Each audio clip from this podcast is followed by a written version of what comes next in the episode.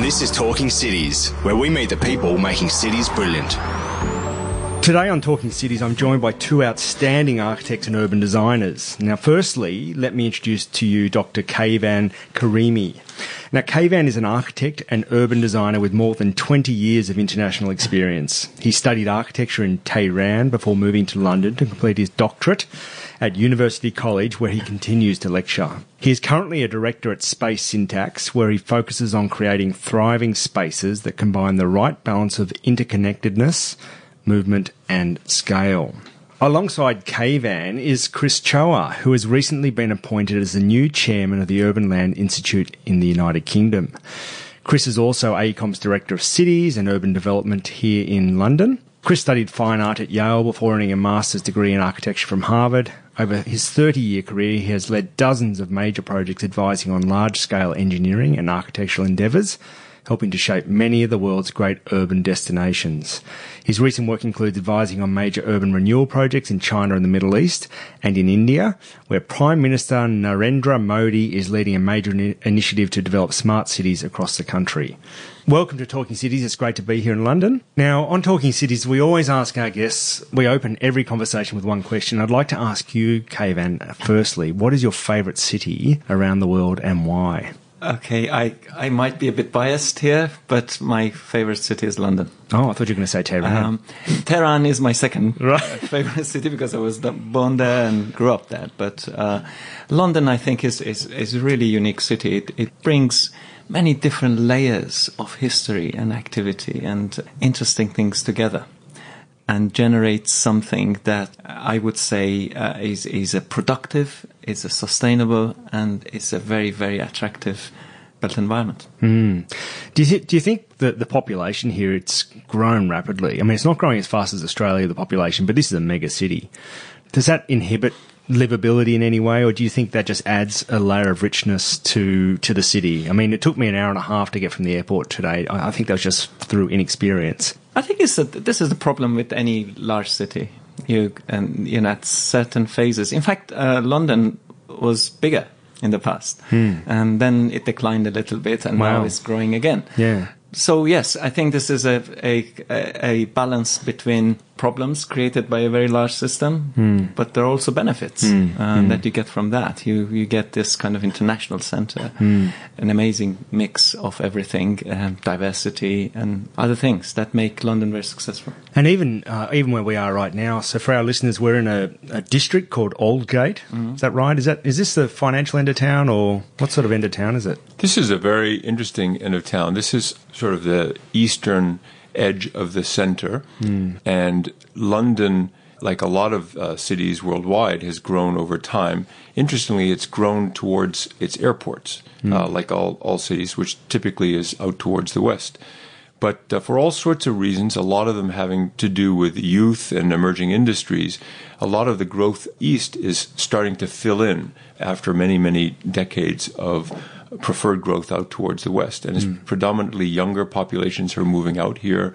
Uh, a lot of immigrant populations are moving uh, out here. Uh, and it's a fascinating part of the city. It's one of the densest part of the cities as well. This is a city that is also one of my favorite cities that has so much history that has been the site of so much human activity.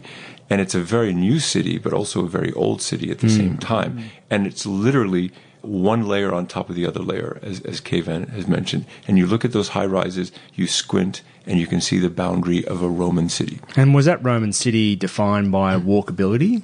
Well, it was defined like all Roman cities by uh, a crossing and, and a wall. Uh, but the, the, the Roman city extended out over uh, what is now London Bridge uh, to uh, Fields, which is now where the Shard is right now. So you could say it was defined by walkability, but all great cities are defined by walkability, and they've always been defined that way. Some of the um, main roads are, you know, Roman roads, but the rest of it is a very organic structure which has evolved in the past uh, 1500 years. Yeah, I mean it's not it's not a, there's no grid here, is there in London? Um, some parts, yes, uh, because the, the city grew out of the city of London, the, the old city. So in some parts of it, like Bloomsbury area, for instance, you find a bit of rectilinear grid. But no, the rest of the Greater London is again organic, linking all these villages, Hmm. old villages together into a, a system of centers and sub-centers organically connected to each other. The way I look at it is um, what we call pervasive centrality. It's a system of centrality that you find a major center or a, a series of bigger centers, such as the City of London. Then you have the West End area, and on top of that, you have a series of smaller centers that are in a very interesting relationship with the bigger centers. Hmm. Yeah. And that creates a network of centers, Yeah. and the kind of different activities and users they are distributed according to the nature of Hmm. these centers. So it's, I think, uh, that kind of centrality gives uh, uh, another level of attraction to London. W- were they planned, or was it, org- as you said, was it organic? No, it was totally organic. Yeah. You know, the, the, the, these places they evolved to take. So how do we certain cre- how do we create this place now? Such that's the challenge. That's the challenge before us, isn't it? Well, you know, it's uh, coming from grid world myself. I grew up in Manhattan. I lived in many gridded cities. I find London unknowable. And uh, that's what actually makes it very exciting. I can barely find my way to work every morning because it's so complicated for me. And I've lived here, you know, almost uh, 13, 14 years. But it is that wayfinding that is not necessarily following rules of geometry that makes it so interesting. And uh, everyone who lives in London knows about something called the knowledge. And the knowledge is something that black cab drivers have. And uh, in the age before GPS, uh, hmm. black cab drivers had to memorize Yep. thousands of streets Yep. and pathways and, and networks. They were kind of the pre-digital version hmm. of space syntax, the kind of algorithmic strategy that hmm. Keivan and, and his practice and his teaching is focused on. But it, it is knowing how the centers come together, not just where the centers are, but how they connect to each other that creates the excitement for the city, the chance for both uh, planned and unplanned encounters. And that's really why we're in cities in the first place. Yeah, totally. I had the same problem when I came here. I, I grew up in Tehran, which is a, a great city again, and uh, wayfinding becomes difficult because you you following a different set of rules and logic. Hmm. But when you get used to it, this, you know the, these organic cities they hmm. have a, a different pattern of wayfinding. Hmm. You know, for instance, in Manhattan, if you miss one of these turns, you can take the next one or the one after, and still you find your way. Here, that's not the case. You really need to stick with the structure of the city, which is uh, more about how these centers are connected to each other, and these are kind of more prominent routes hmm. with activities and everything. So if you stick with those routes and don't try to follow geometry, hmm. you find your way more easily. Hmm. But if you want to kind of use your uh, kind of old geometrical wayfinding patterns, then you can easily get lost. It's a little bit like in Star Wars. You have to just let the Force be with you, and you have to take your cues from something other than the Cartesian grid. Chris, I didn't ask you what your favourite city was. Oh, my favorite city. Well, I have to say, having lived in London now, I, I, I would say that London is my favorite. But it really? wasn't always true. When I first moved to London, I had been already uh, vaccinated by large, dense, gridded cities like Manhattan. Uh, you know, I also uh, spent some time uh, growing up working in places like Beijing, perhaps the granddaddy of, of gridded cities, and even places like Shanghai that have sort of hybrids between grids and non-grids. And uh, when I first came to London, I hated it. I hated it so much because no one did anything. They spent a lot of time talking. The buildings weren't tall enough. There weren't enough people on the streets at three o'clock in the morning. And maybe it's a product of living here longer, getting older, but now I find all those things charming.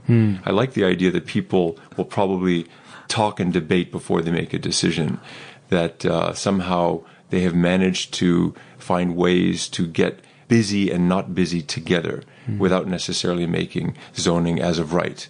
And I like the incredible mix of people who come together without zoning, in hmm. uh, being zoned hmm. in a conventional kind of Cartesian way.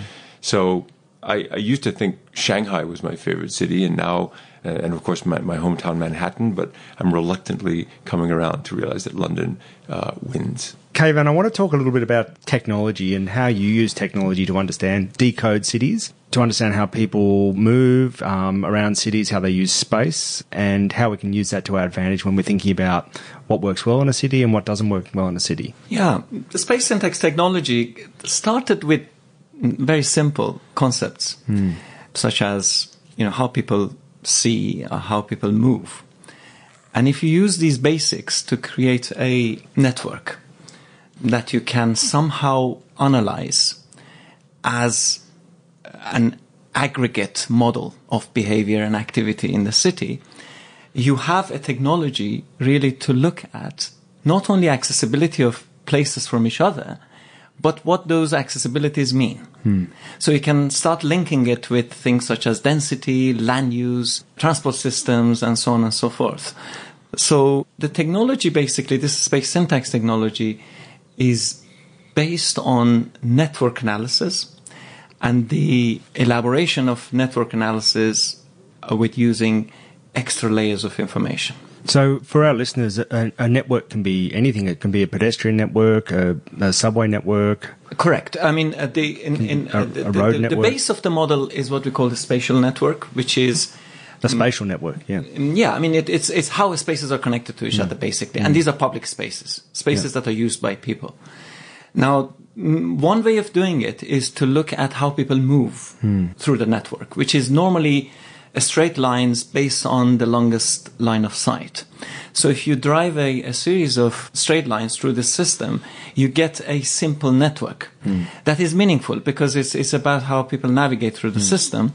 And in fact, cars, when you drive, um, you also follow similar patterns of hmm. visibility. You I think we, I think we used to call them desire lines desire lines, yes. in, in yes. landscape architecture Yeah, terms. yeah. I mean, desire lines is, is another word for it. Is where do you want to go? Where do you want to go? Yeah. What makes what feels right? yeah, yeah. And then you know, people uh, take a shortcut, and if you haven't designed that shortcut, then you realise you've made a mistake in your design, haven't Abs- you? People are crossing a park, Yeah. and, and wearing a wearing a track in a grass pitch. yeah.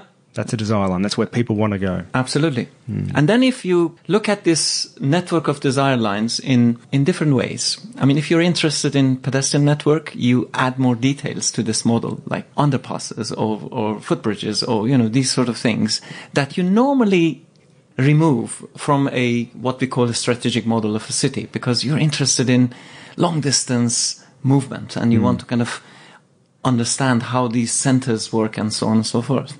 So yes, I mean the, the technology can be applied to different. So that, that's the coarse Scales. grain, the coarse grain at the at the grand scale, the city scale. You can analyse the city and understand what parts of the city are best connected, what parts um, are deserts in terms of connectivity. Then you could also then you can analyse at a at a more uh, finer grain to actually understand how districts or precincts are working within a city.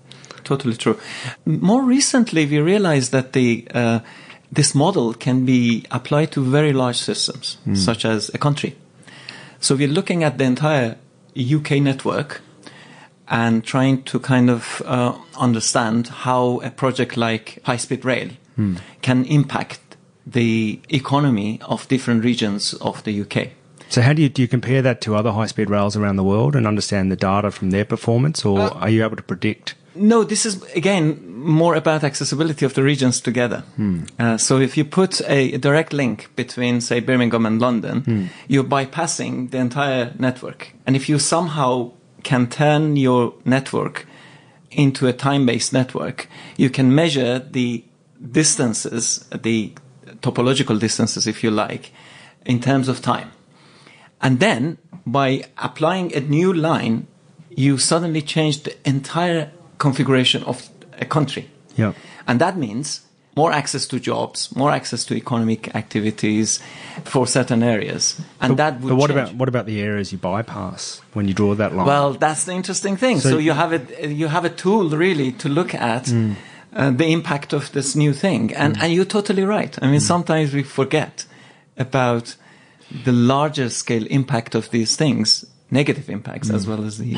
I mean that that is uh, this is probably what you just said, James, is probably the existential uh, struggle of the 21st century, is. which is mm. we recognize the growing power of cities, mm. and that cities and city regions are becoming, in many ways, as powerful as nations. Mm. And a city is nothing if not a hub and a network. That's a very simple way to describe it. And if you are in an area that is being bypassed, is your fortune in trying to make yourself more attractive so that people connect directly to you?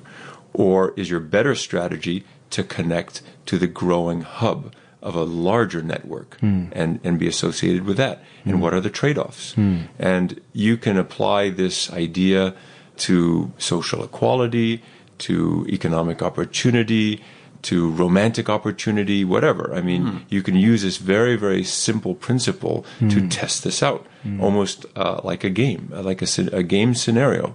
And now, as city planners, we're starting to think and starting to use a little bit more of Keivan's language, which is almost a kind of a digital algorithmic language rather than our usual terminology of conventional placemaking. So in the in the example of London to Birmingham, so there, you know, hypothetically there'd be there'd be towns that would miss out there, wouldn't there, and and regions. And what you're saying, Chris, is that they'd have to build a new story, mm. a new narrative, for which then to become connected to either Birmingham or London, or invite connection. The next, I guess, the next tier down of connection. There's also this very local impact of these stations. I mean, you, you connect two major cities together, hmm. and it's a kind of countrywide decision. Hmm. But then the connection comes to a certain point in the city, and that has a very, very important local impact. So you're pumping uh, thousands of people, hundreds of thousands of people to an area.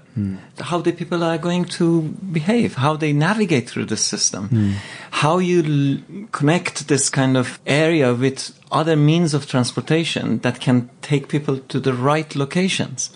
So that's a kind of very countrywide, uh, global kind of decision to a very local series of decisions that make the whole thing work. Hmm. And um, unfortunately, this is kind of ignored in big decision making, hmm. and especially in, in city planning. We forget about the impact of these big things on certain areas of the city, which is very important. Hmm. Also, just picking up on that point, if you had a toll road and a tavern along a dusty, uh, muddy road uh, 200 years ago, and it's where a horse drawn carriage might stop and where you might spend the night or have a meal and then continue on, there's a certain kind of pattern, settlement pattern, that might have grown up around that tavern. You then have maybe a 19th century railroad stop at the same tavern point, now connecting a hinterland that's maybe dozens or maybe uh, a couple hundred miles uh, in length. And that may presume certain kinds of urban patterns around that same point. But if you now have a high speed network that's connecting millions of people to each other through big hubs, and there is a high speed station, for example, at that same node, you can imagine that the settlement pattern in a 21st century high speed node might be different around the node than in a 19th century one or an 18th or 17th century node. But is our planning keeping up with that? And we still see all over the world, and, and UK is a perfect example of this. You have a high speed rail network that the country has invested in to the tune of billions and billions of dollars. You have a high speed rail node, which may be effectively the equivalent of one or two billion dollars of investment, but you still have single family homes uh, and low density development around that node. Is that really the best way for that region to take advantage of its connectivity? Is it working hard enough to connect to the rest of the system or not?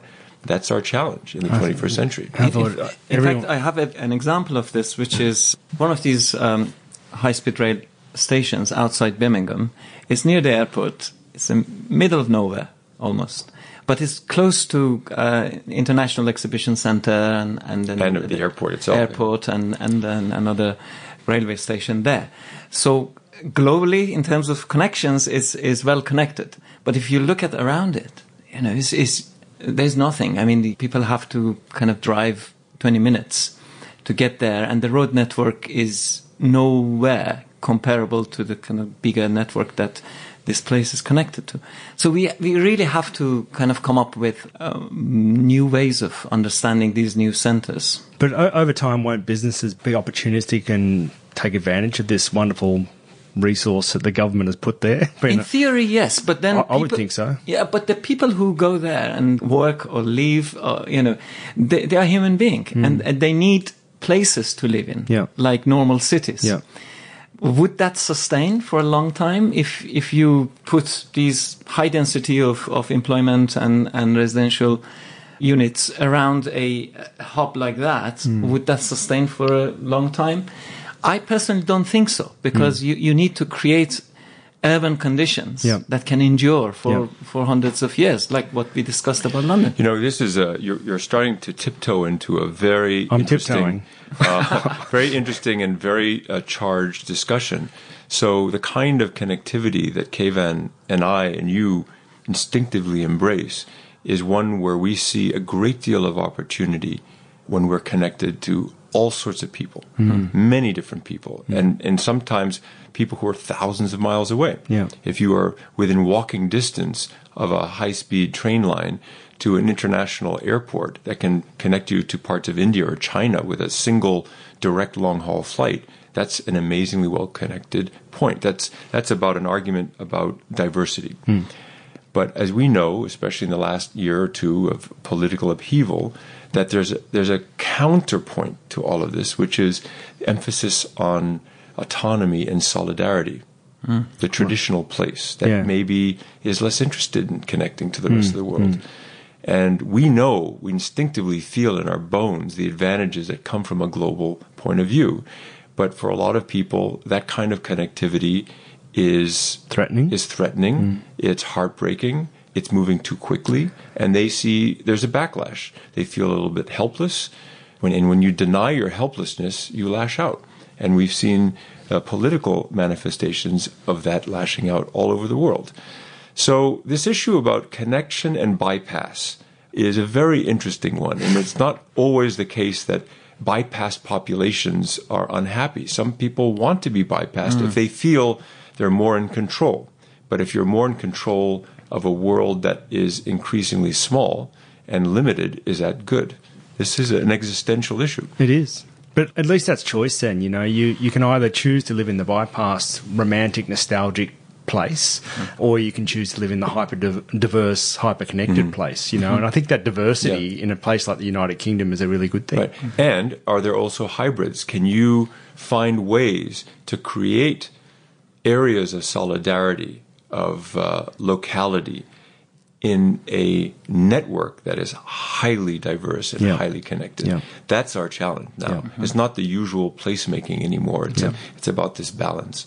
So, Kevin, now I want to learn from you is how can we use data and analyze the performance of different cities and different precincts within cities around the world to actually help us design and modify our current cities to perform better? Um, Yes, do, do you do you do that? Is that Yes, this is exactly what we do. And as I explained, it, it starts uh, from a model of spatial connections, a spatial accessibility. But then we try to kind of link the, that spatial structure with other fundamental layers of information, such as densities, Land use, uses, yeah. public Just- transport system. Yeah. And then get closer to a more integrated model. Yeah. So it's not a pure spatial model, it's a more integrated model. Hmm. So the model is responsive to things that you do say, uh, you know, in, in middle of nowhere, you, you create a town. Hmm. What would be the impact of that town? Hmm. Or what if I put a lot of densities around my new station, a, a TOD, Hmm. transport oriented design kind of project? What would be the impact of that? Hmm. So we can see not only the, the connections, Yeah. we can see also the strength of the connections. Yeah.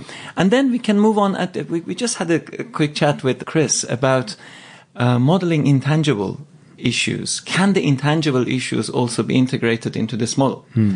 such as uh, cultural diversities and, and you know these sort of things? That's probably the most difficult thing in this approach. But you can do it, I'm sure. There's, yes, I there's mean, got to be an algorithm. Exactly, you have to be able to map it, and, and if you map it, you can somehow link it spatially. Yeah. to your network. This this is the kind of the beauty of the network Hmm. approach. But then you have to find a way of finding the, the data and information on those specific issues, which sometimes is, ch- is a challenging thing. It's- and time consuming, I would think.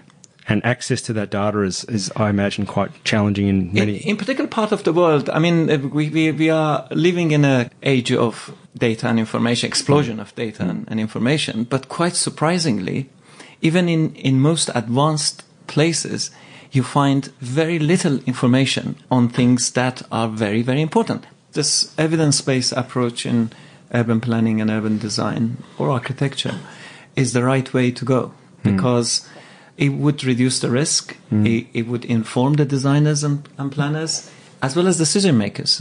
I mean, how do I know if a project is good for me if I'm a, a mayor or a decision maker in, in a city? If there are ways of looking at the evidence instead of uh, perceptions and instead of um, opinions, then I can make better decisions. yeah. So I think uh, better data, good data, accurate data, as well as models that can bring the data into something tangible, Yeah. understandable, and something that can provide prediction for future. What if I put a new street here? Hmm. Or what if I put a high density development there? What would be the impact? If I hmm. can model that hmm. and demonstrate the impact of that, I think it would be a great help for almost everyone. Yeah. Agreed.